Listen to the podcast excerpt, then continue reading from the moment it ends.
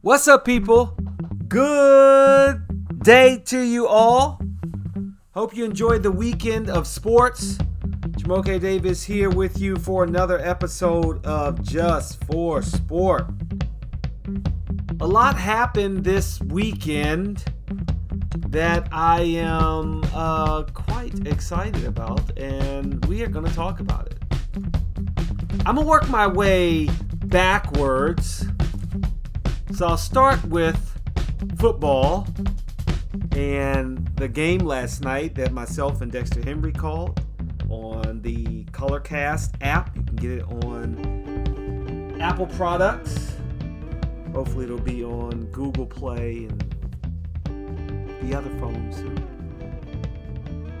Then we got a lot of NBA because the NBA season is starting tomorrow, and I want to give a good amount of time to the National Basketball Association and my thoughts on the season as it is upon us. The WNBA, congratulations to the Chicago Sky. A wonderful story for Candace Parker coming home and bringing a title to Chi Town. How exciting is that? It ended in a bit of controversy, and I wonder if, okay, is that really controversy? It is. In my mind, it is. And I'll get to that. And also, I celebrate once again another weekend for Chelsea at the top of English Premier League. Only a point ahead of Liverpool, two points ahead of Man City. Brighton's in fourth place with Tottenham. And Man U to round out the top six. Well, really, West Ham and Everton also have 14 points. So I guess top eight. Brentford's in ninth. The Wolves are in 10th. But I'm excited. I like what I'm seeing out of Chelsea. They have a uh, relatively what, you know, no game is easy. Each game is very important. But Norwich City is next Saturday in the English Premier League. That'll be fun. Okay, but first let's start with football. And I said I'm working my way backwards. Coming off of, and they're mini games. So this is a microcosm of a macro issue, if you will. But coming off of the Boston's controversial win over the Rays and the ball careening off of the Red Sox player into the stands, and the Rays could have gone up 5 4. Who knows if they won the game? Didn't mean they would have won. But last night in the Steelers Seahawks game, yes, valiant effort by the Seahawks to come back after being down 14 to nothing, to continue to fight even after defensive end for the Seahawks, Darrell Taylor, late in the fourth quarter, you know, he suffered what was a very scary injury. Had to be stabilized and carted off the field. And for both teams to kind of, you know, block it out to complete the game. There's little under three minutes left to go in the game, if I remember correctly. Seattle had lost four of its last five games, two in overtime. No Russell Wilson. As Dexter and I were calling the game on Colorcast, yeah, you know, there was some doubt that the Seahawks even had a chance. I said before the game started. With the 2020 and 2021 Hall of Fame class that included four Steelers in one shape or form to be honored at halftime. I said, oh, this is the kind of game that the Steelers are going to win. Bill Cowher is back. Troy Polamalu, who actually lives here, was in the area, was on hand. Donnie Shell and Alan Faneca. I said, oh, it's a lock. Steelers are going to win. But Seattle made a game of it. And of course, my issue is with the refs. Has to be with the refs. How I saw DK Metcalf make a catch with very, very little time left. I figured the game was over. The game was over. It was over. There is no doubt in my mind, and I doubt anybody else's mind, that that was a catch by DK Metcalf. And I cannot wrap my head around why the refs decided, oh, we need to review the catch. DK Metcalf made two football moves.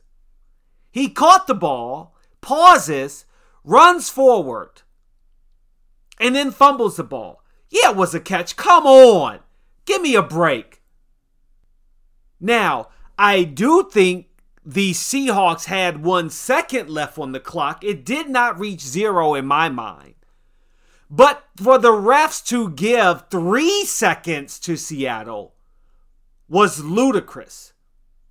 That's probably the, the angriest I had ever seen Mike Tomlin.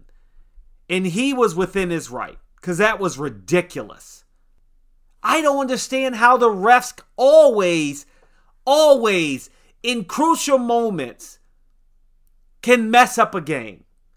Even the replay headquarters can mess up a game. It simply made no sense. I do think that Geno Smith got the spike down with one second left based on the NBC clock. In my mind, it wasn't at zero. I know I've heard some people say that. But when you watch it again, the ball hits the ground the Geno Smith spike with one second left. There's definitely a second left on the clock. The Seahawks fumbled twice on the last two plays of the game and recovered the ball, so lucky for them. And I do think they still would have gotten that field goal. They still were within their right to get that field goal, but not to put three seconds on the clock. That was ridiculous. And if the Steelers had lost that game, I'd probably be more incensed. I think probably the Steeler faithful with, and I guess of course the people within the organization are Steeler faithful. They would have been incensed. Mike Tomlin after the game, uh, as was reported by ESPN's Brooke Pryor, quote, "I hated it." Is Mike Tomlin. That's all you need to hear. But he said more. Quote, I cannot believe that game was stopped to confirm catch, no catch in that moment. That's all I'm going to say. They asked again. He said, That's all I'm going to say. It was an embarrassment. I'd take that fine if I'm Mike Tomlin, NFL decides to give it. Because the NFL and the referees are hiding behind what is a stupid call in the fact that they can't simply make referees available after a play. Because you got to describe why you even think that's okay. Oh, well, we had to make sure it was a catch. No, you didn't. He paused for two seconds, it seemed like, with the ball. That was a football move unto itself because he was trying to decide do I juke one way or the other? Of course, Seattle fans are mad because they said, why didn't you just run out of bounds? He was trying to get a few more yards for the field goal. He makes a couple of moves. Then he starts to go out of bounds. The ball pops out, falls on the ground. It's recovered by Lockett. Then Lockett almost rests on the ball till he realized, hold up, we don't have any timeouts. I got to get to the line of scrimmage so we can spike the ball. And all of that, somehow the refs all along were thinking, oh, wait, was that a catch? No one in their right mind watching the game, in person or on TV, had any question if that was a catch. Do you need more competent referees? That's gotta come into question. But at the very least, make the referees available after the game to answer for what was in their mind. Because that was stupidity at its best. That you were like, well, we weren't sure if that was a catch. It's an embarrassment to the National Football League. That's what it is. To the other games. This wasn't a great weekend of football by any stretch of the imagination. There were some good games, but it wasn't like in the past five weeks. You expected Tampa to win. Again, another London game that I forgot about, but exciting for Jacksonville to get their first win of the season. Beating a Miami team that I thought would be a little bit better. I actually thought the AFC East would be a little more competitive than it is. The Kansas City Chiefs, I expected them to beat the Washington football team. That was an embarrassment unto itself, how they were the debacle that came with the retirement of Sean Taylor's jersey number.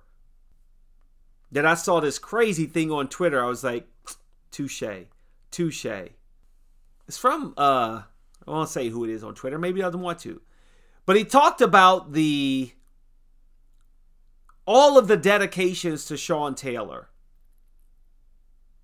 We start with how he found a great picture of them dedicating a road to Sean Taylor, the rededication of a road in front of porta potties.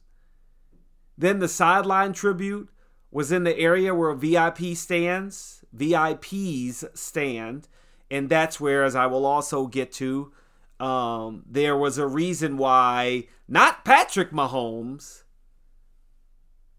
certainly not Patrick Mahomes was trending, but his younger brother was trending.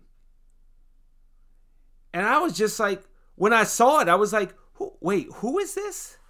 Mahomes. Why is Mahomes trending? And unfortunately, the trend was because the brother of Patrick Mahomes was standing on Sean Taylor's number. That's what was happening. And I'm watching on tw- Twitter, and Jackson Mahomes was getting killed, at least by Washington football team fans, for dancing on Sean Taylor's number. He was recording a TikTok video and he's dancing on the number. Yeah, but it wasn't fully his fault. He apologized on TikTok. And why was it not his fault? Because that's where they told him to stand. The Washington football team staff told him to stand there. So he did. He didn't know. Probably had no clue about Sean Taylor's jersey being retired. Go on with this this tweet that was epic. Talked about how the halftime ceremony involved no speeches or recognition. I was not there, full disclosure. Jumoke Davis was not there. So I've been following on Twitter what was going on. Well, apparently there were no speeches or recognition. It was just a picture and a lower third, which is a graphic that just kind of said it. And it said the owner wore a hoodie to the pregame meeting with the family. Yep, Daniel Snyder wore a hoodie. So that kind of sums up. On top of that, actually, Let's remember that this so called announcement that was apparently planned for months was only announced two, three days before the game. Oh, yeah, we're going to honor Sean Taylor at halftime. Okay, yep, moving on. It was a debacle. So let me move on from that. I'm embarrassed for my Washington football team as an organization and as a team. And I'm tired of my family and friends saying that Taylor Heinicke can be the savior for the Washington football team. No, he can't. We need a quarterback. Stop it. Stop talking about Taylor Heinicke. Okay? We do not have a good quarterback. Just face it. Accept the facts, please. And if the facts change, then I will change. But right now, looking at the facts, they are not good, and the quarterback is not good. Rams crushed the Giants, expected that 38 to 11, even though it was West Coast traveling East Coast. Giants are bad. Giants are bad. Indianapolis, I expected them to beat Houston. They did just that. I stupidly said that this was going to be the game that I thought the Detroit Lions would win, that the Cincinnati Bungles, got to give them their respect as the Bengals, would not win this game. And Detroit would come out fired up after their coach was crying last weekend due to two straight weekends of some of the worst losses in Detroit Lions history.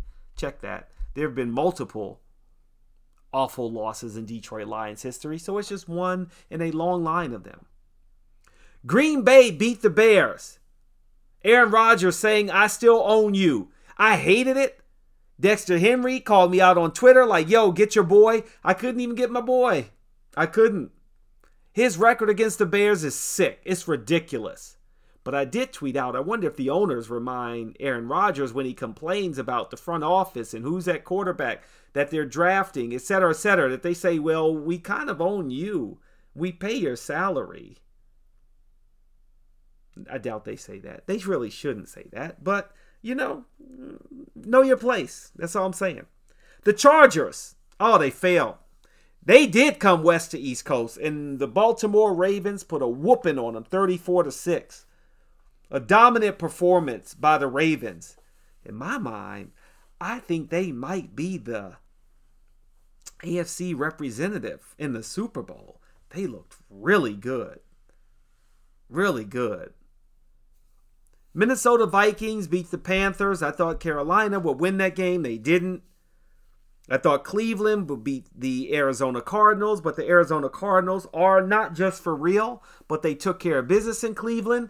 But it is noted that Baker Mayfield left with a shoulder injury. Who knows how long he will be out? But in my mind, Cleveland is done. They're done. They're done.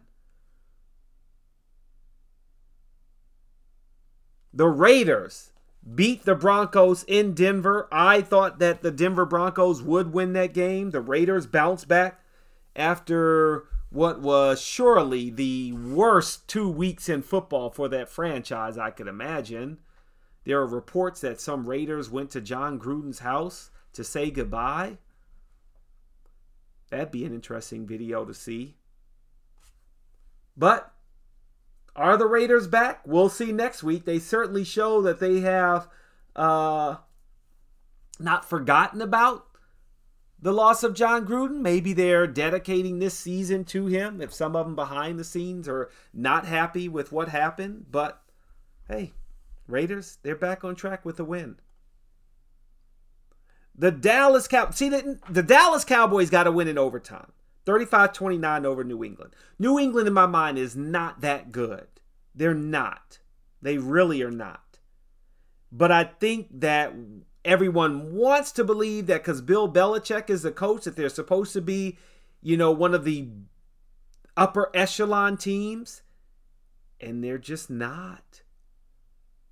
And maybe Mac Jones will be good next year or the year after that, but he's just not that good. And I think we're overrating the New England Patriots and the Cowboys go in and get a win in overtime. Granted, I thought it shouldn't have gone to overtime.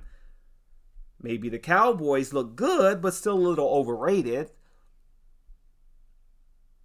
And then the Pittsburgh Steelers, as I mentioned, they beat the Seattle Seahawks in overtime 23 to 20. You know, all through the fourth quarter, Dexter and I calling the game on Colorcast app, we're just waiting, waiting for Geno Smith to have a turnover. TJ Watt was playing great. He's earning his money. He's playing like the superstar, the top defensive player he is. He recorded two sacks and forced a fumble in overtime of one Geno Smith. Steelers kick a field goal, win an OT, game over. Game over. Tonight, it's the Tennessee Titans hosting the Buffalo Bills. So that's the other team that's really, really good in the AFC are the Buffalo Bills. They're four and one. Titans are three and two. This is a big game for Tennessee. A huge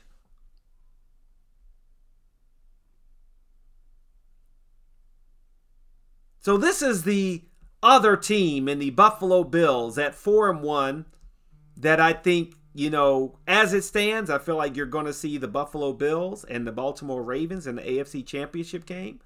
But the Tennessee Titans, if they win this game, they could make some noise.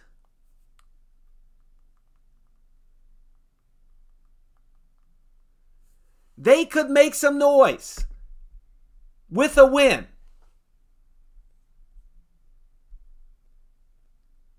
Because you'd be beating what some people said is and and I feel that way too before this weekend and what Baltimore did to the Chargers.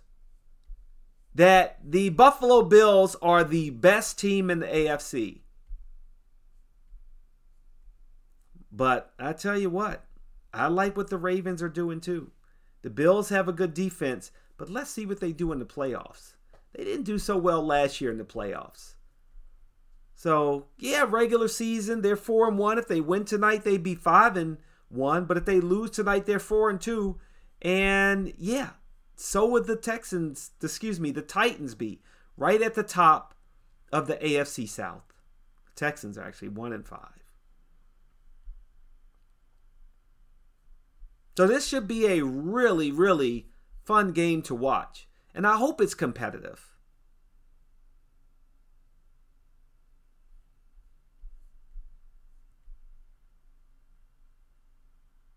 I hope it's competitive. Now, the Bills are predicted to win the game. They are favored as is expected. I feel like with the Tennessee Titans, you never know which team you're going to get from week to week. The Bills are favored at minus six, over under at 53. Money line minus 305 for the Bills, plus 240 for the Titans. Well, I think this is going to be a different game. I hope we get a good game. But I think in this situation, playing in Tennessee,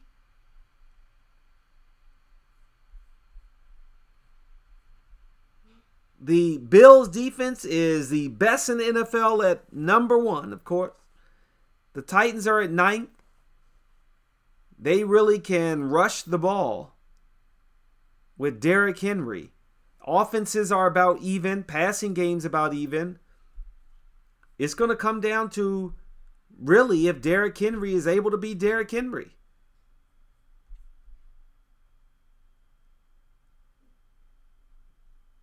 Derrick Henry is not only having an, a, a great season again, he's the first player with 600 plus rushing yards and seven rushing touchdowns through the first weeks of a season since Terrell Davis, the Hall of Famer, did it in 1998, won MVP and the Super Bowl that season. The Bills have won four straight games by 18 plus points, tied for the second longest streak in the Super Bowl era. The 99 Rams, woo, they were good. Did that too. Not that this matters, but the since the Houston Oilers moved to Tennessee, shout out to Warren Moon. We talked about him last night. The team is 8 and 4 against the Bills since 1997. Here is the key. Through week five, the Bills have not played a team this season through week five with a winning record. So this really is the biggest contest for the Buffalo Bills. And I think Tennessee will win the game. I think they win outright.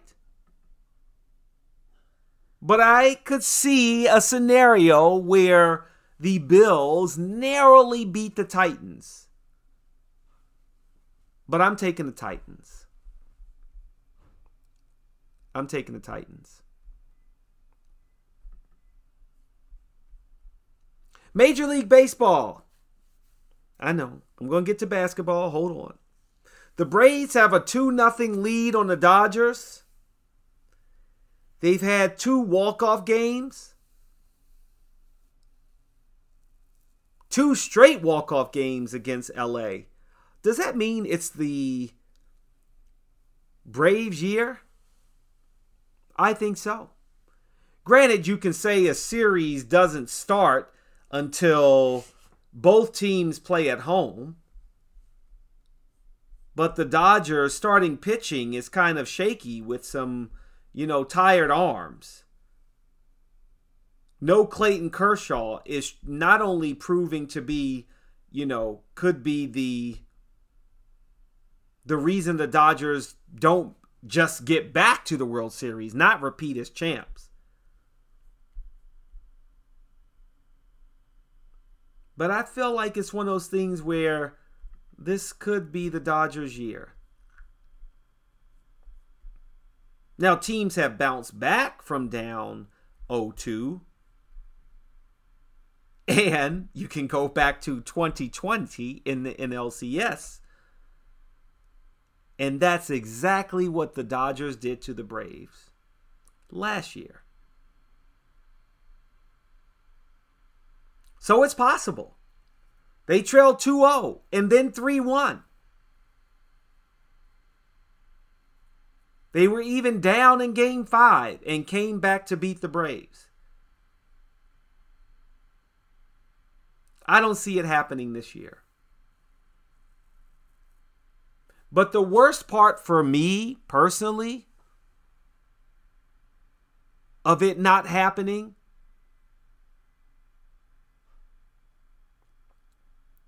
is going back to the Nationals. Why? Why trade Max Scherzer? Why, even if you want to say, okay, well, Max Scherzer was, you know, an older player, maybe we weren't going to re-sign him for a big contract, but you also gave away Trea Turner. Okay, so the season wasn't that good.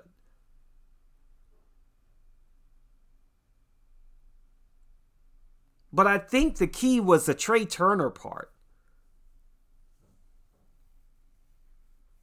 you gave away a young player for younger draft pick players. When everybody knows also a part of what you were dealing with was a bullpen that wasn't great, but they did it. They won the World Series without a great bullpen. But you also had a, you know, Patrick Corbin wasn't the same. Uh, we know Stephen Strasburg hasn't been able to stay healthy. And it's just sad to think you sit here and you, you know, trade away a Hall of Famer, Max Scherzer, and a great young talent in Trea Turner. And it won't work out for either teams. The Dodgers aren't going to get back and win the World Series. So, I mean, I guess you could say it worked out for them that they'll be able to keep Trea Turner, which isn't a bad get. But in the immediacy of this season, why? Why? It just makes me sad. Houston Astros on the American League side have some pitching issues. I fully expect and predict that overall it's going to be the Boston Red Sox and the Atlanta Braves playing in the World Series. Book it. the Atlanta Braves were formerly the Boston Braves, which I also find that that's an interesting storyline for those of you that did not know that. Atlanta started as Boston's team. Eh, but not to get ahead of, ahead of myself, the Houston Astros are coming to town in Boston, and I'm curious if the Boston Red Sox fans will boo Houston. Houston, I still, you know, there's still players on that team that cheated.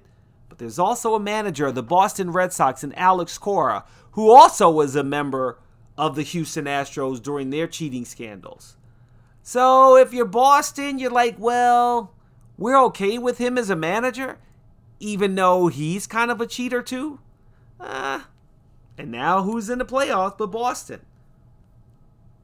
So if you think in totality of, okay, the character of the coach, player, is Boston cheating? Maybe not trash cans, but maybe in a digital way? Maybe some spies with some binoculars in the stands? Looking at the catcher signs? Who knows? But that's the one thing that I think will be interesting tonight. As the Boston Red Sox, uh, it's Rodriguez versus Urquidy for Houston on the mounds. Series is tied at 1 1. And I think Boston gets that. Yeah, of course, as I say every time, you can look at the odds. But once again, it's uh, one and a half games. Houston's favored. Jose Urquidy is on the mound versus Eduardo Rodriguez. I'm taking the Red Sox at plus one and a half. Over under at nine. I'll take the under at plus 100. Then tomorrow is Braves Dodgers. Charlie Morton versus Walker Buehler. I think this is the Braves' year. And I think it's also Boston's year. Who who who knew at the beginning of the season that it would be the Boston Braves, or rather Boston Red Sox versus the Boston Braves, but now the Atlanta Braves. As I got, I confused myself basically, confused myself basically what I was saying. All right, there's no confusion about the National Basketball Association. I'm excited for the season to begin. How could you not? This is going to be fun. But first, I want to give a shout out to the Chicago Sky. They were the sixth seed, the sixth seed in the WNBA Finals. It was a wonderful story of Candace Parker coming back home.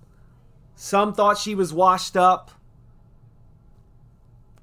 Instead of staying with the LA Sparks, she said, I'm coming home to Chicago and I'm going to win a title. And they won a title, her second WNBA title. It was amazing to see her win. It's just beautiful to see her and her daughter hugging.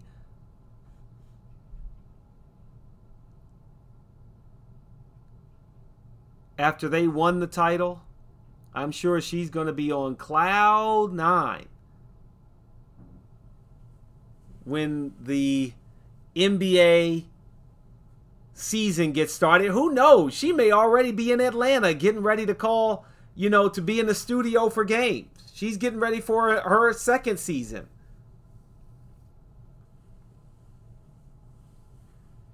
It's just a beautiful story. And I used to live in Chicago, so there's a part of me that is, I'm happy to see Chicago win it. And something good ha- happening for Chi Town. Now, two things that happen in the game. I'm like, yeah, but it's still a WNBA. And for people to talk about the caliber of basketball in the WNBA. Yes, it's the best of women's basketball. But the layups the Phoenix Mercury missed at the end of the game, toward you know that fourth quarter, the fourth quarter run where the Chicago Sky were down 16 and basic layups, basic layups that were missed by the Phoenix Mercury with the GOAT, as they call her, Diana Taurasi, and Brittney Griner on that team. You don't miss those layups if you're call yourself the best of the best. You don't. And I've, I've never seen anything like that. Yeah, you can miss jumpers, you can go cold, but not the kind of layups they were missing. That was sad. And I'm sure, you know, giving up a 16 point lead, missing easy layups the way that they were. Of course, they you know, added to the drama by not wanting to talk to the media after the game. And I don't like that. From any team, any player. I understand we you know, we are we've been talking a lot about mental health. And if we're going to now say, well, you know, because I saw some things on Twitter. It's like, hey, they just lost a tough game, and Diana Taurasi apparently was so mad that she, you know, uh, smashed in the door in the visitors' locker room at the arena. What I'm simply saying is, if we're going to say that mental health is so important that players are will not be made available after the game because they are distraught or angry and don't want to say the wrong things. I'm good with that. But let's make it a rule across the board. Players will be available the next day. To say, which it is in the rule book, that in the WNBA, players can be made available either pre-game or post-game. I don't like that. Especially when you're talking about, you know, maybe somebody's not watching on TV. Maybe somebody is just reading a story. So journalists have a story to tell. Maybe somebody can't watch the whole game, but they're going to watch a recap of it either online or on a newscast. There's a job to be done by journalists out here. And when you become a professional athlete, and even in college, but I get that there is some gray area when we're talking about college, because we're talking about, in some cases, young kids, players should be made available. They should be able to talk. And no, it's not going to get the same kind of attention as if it happened in the WNBA Finals or the Super Bowl. But it also means that doesn't matter. It's disgraceful. You lost. You talk about it. Maybe only one player's made available, someone to speak up for the team. That's all we ask. That's all we ask. Now, I've asked you to stay here with me for almost 40 minutes as I still have not gotten to the NBA. But it's that time. It's that time for the season to start and I am truly, truly excited. There is some drama still, mostly around Kyrie Irving and Ben Simmons, which, by the way, is an aside. I'm not going to get to it. We're talking about vaccinations. Cam Newton did get vaccinated because he wants to play in the NFL. He's tired of sitting around. Just do it. Take the shot, please. Let's move on. Now, I do like Kevin Durant's new quote, if you will. What is being mad going to do? And he's right. In this situation, what is it really going to do? Nothing. This is all Kyrie Irving's decision. And if you let it make you mad, then that probably does affect your mental health, your ability to play the game as you have to keep looking over on, on the bench and seeing Kyrie sitting there. As a player, you hear Kyrie saying, Yeah, we're going to let it go. We're going to keep playing basketball.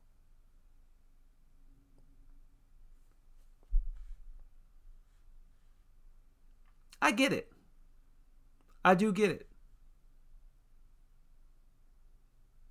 Ben Simmons is not in game shape, so it's going to take some time, I guess, for him to get on the court. He don't want to lose that money. That's really what it comes down to. He doesn't want to be in Philly. But now he's got to play like a professional and try his best to make himself a viable candidate for trade, if you will. That's the other big storyline in my mind is Ben Simmons. Because for both Kyrie and Ben Simmons, I think there are several teams that outside of vaccination, as I've, uh, as I've mentioned, if you're not in New York and LA, you should be thinking about Kyrie Irving. Especially if you're an East Coast team, because that means you're barely going to play in LA. You're talking four games. And then against New York, obviously, if you are not in the same division, as the Brooklyn Nets. And it does not say across your jersey Philadelphia, New York, Boston, or Toronto, then yeah, you could make that trade because you are going to play two, three games, maybe in New York. You're fine. Now, granted, I did say that I think the trade between Philly and Brooklyn is a great trade for both teams.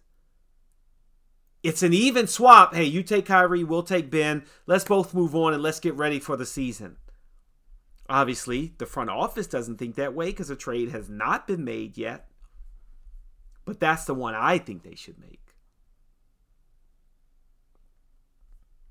Now, let's get to, as the season is starting on Tuesday, what team is going to win the NBA championship? Now,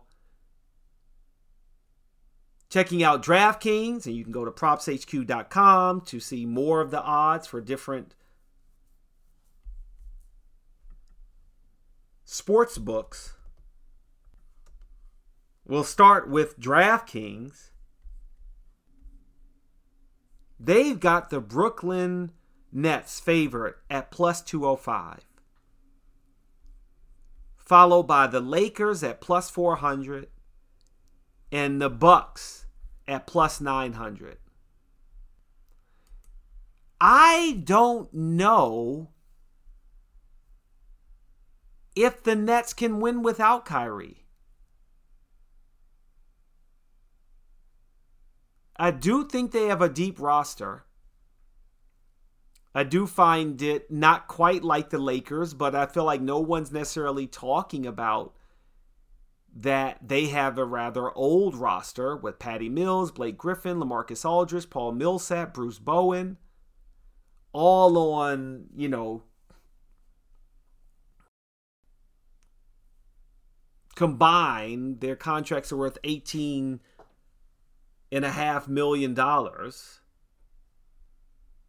But I I don't know. Because of the age, their roster may seem deep now, but as the season wears on, so may some of these older players.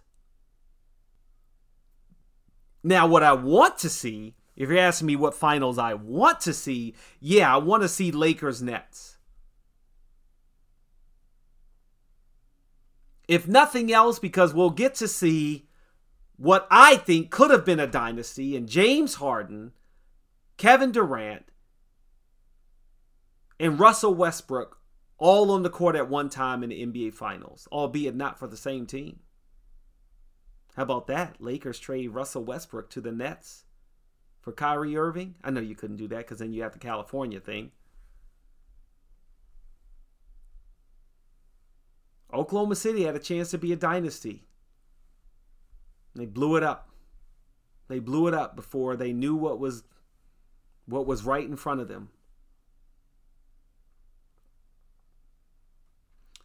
But to think that the defending champs Milwaukee Bucks aren't really in the conversation. No one's talking about Milwaukee, which maybe is good for Milwaukee. They're at plus 900. The Warriors are at plus 1100. The value I see that you should try to get now could be the 76ers at plus 2000. They were close last year. I think they've got a legit chance to get back. E- even if Ben Simmons says, fine, I'll play this year, I'll, I'll play. But if he doesn't, you know whatever they're going to get back is going to be, you know, a player of import, if you will. They're going to get a stud a superstar point guard. They have to. I think Kyrie could be great for them because then maybe Joel Embiid can get back to his post game instead of having to, you know, be a stretch four, stretch five, if you will, because he's also trying to um, adjust his game to Ben Simmons, who has no outside shot, and he too needs to post up players.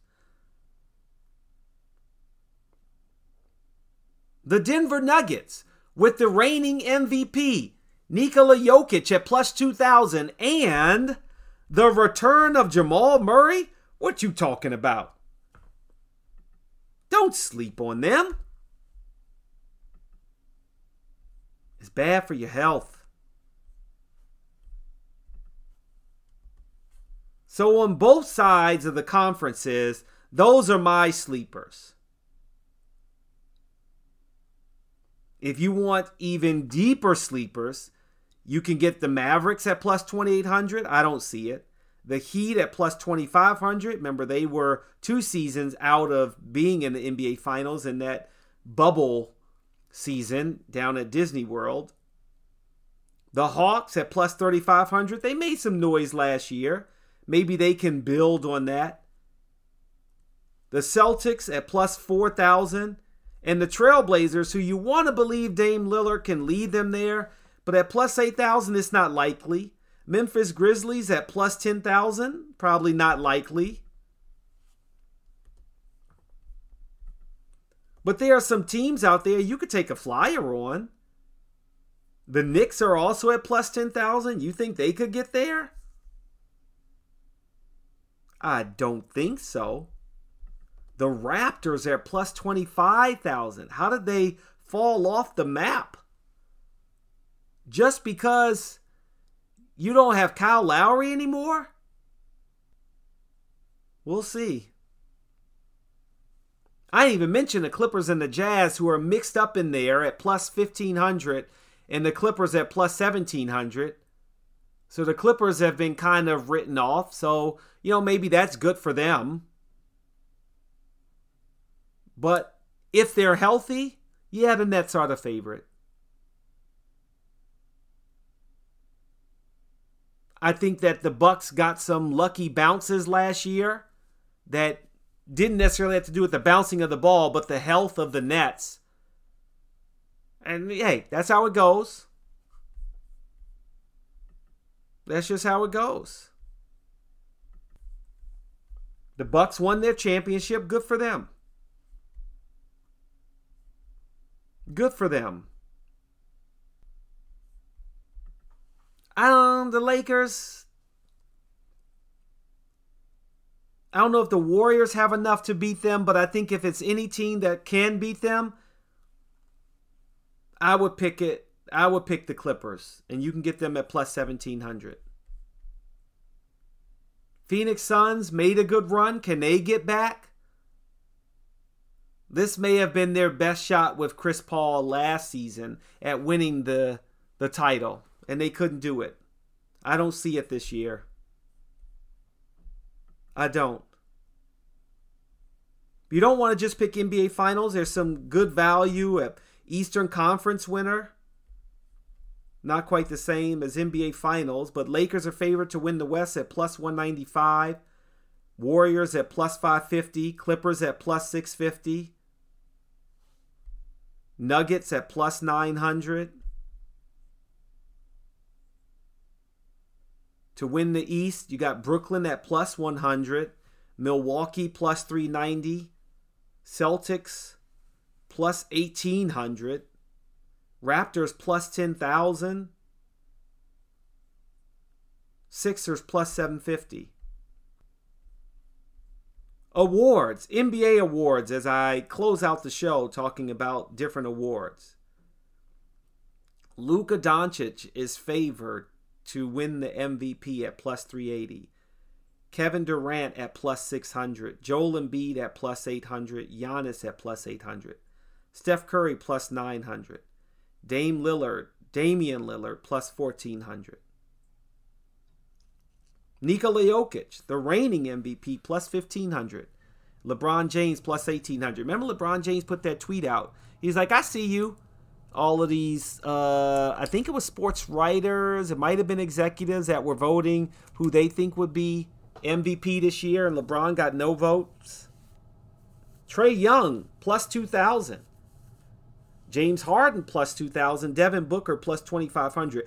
I'm going this deep on the West because I feel like all of these players could have a shot at it.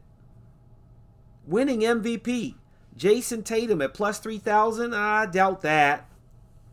Same for Donovan Mitchell and Paul George. I think if you're asking me who I pick for MVP this year, I mean, if you don't have Kyrie, I think Brooklyn's going to go as Kevin goes. And one other thing is I, that I meant to mention about health, as I was talking about how the Bucks were able to win the championship last year. That is the reason why it's hard to pick the Nets, not just because of Kyrie and the vac- Kyrie and the vaccine, but James Harden and Kevin Durant all dealt with health issues, and they got all these older players on the team. So you never know. In my mind, you just don't know. Rookie of the Year, Jalen Green, plus 200. Cade Cunningham, plus 300. Jalen Suggs, plus 750. Evan Mobley, plus 900. Alperen Sengun at plus 1300. No, but I like as a sleeper pick Scottie Barnes in Toronto, plus 1400. That's my sleeper pick right there. Florida State.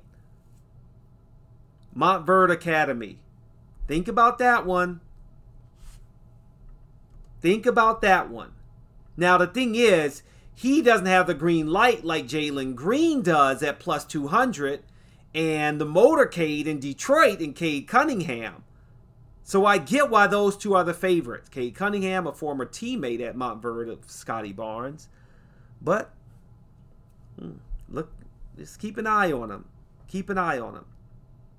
Most improved player of the year. I mean, Michael Porter Jr. got the contract.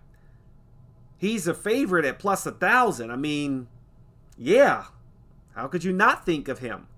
There are three juniors listed for most improved player. Michael Porter Jr. at plus 1,000.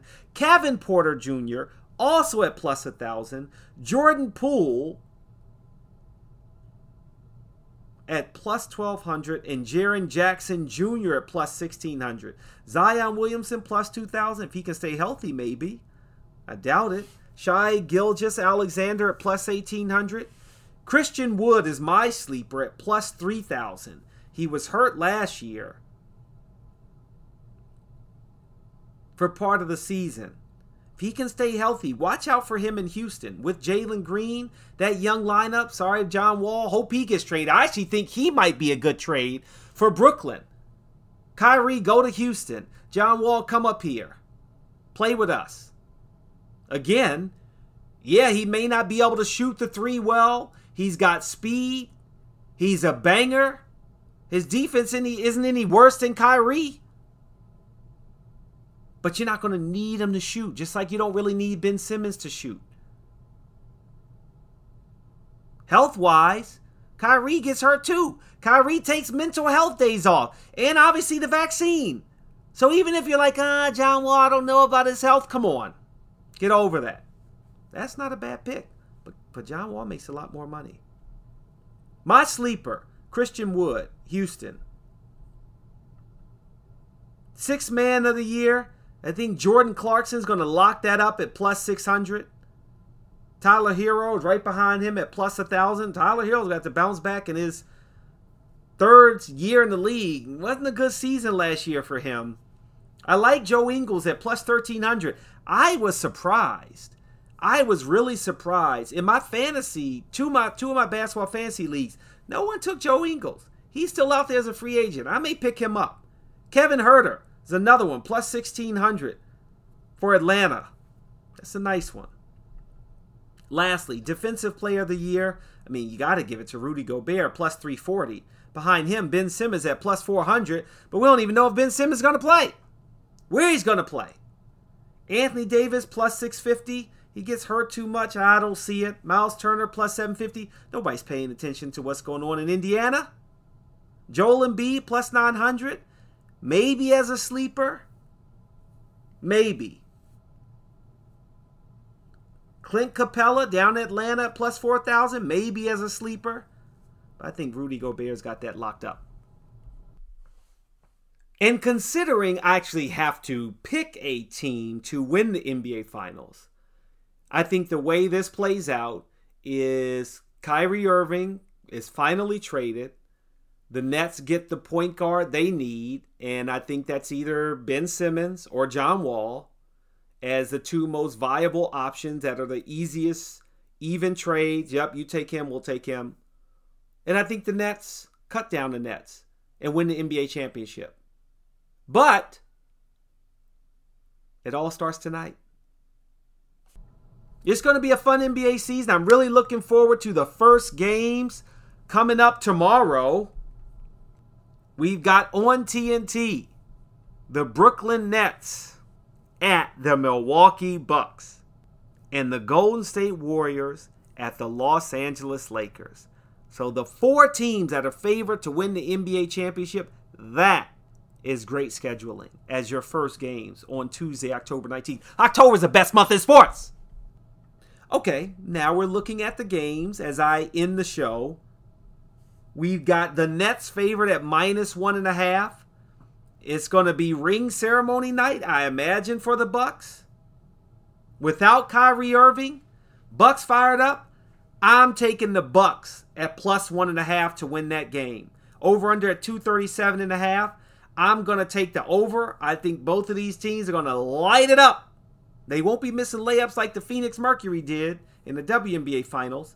Money line minus 125 for the Nets. Bucks at plus 105. I'm taking the Bucks. Second game, Warriors at the Lakers. The Lakers are favored at minus three and a half. Over under at 228. I'm gonna take the over in that game. I think both teams gonna be excited to be playing basketball again. I'm taking the Lakers, favored at minus three and a half. Warriors money line plus 140. Lakers minus 160. So, Bucks win, Lakers win to kick off the NBA season, and that'll do it for Just for Sport. I'm looking forward to another NBA season, Major League Baseball playoffs, and Monday Night Football. Enjoy sports, everybody, and shout out to Chelsea Blues at the top of English Premier League. Let's go, Blues! Ciao for now.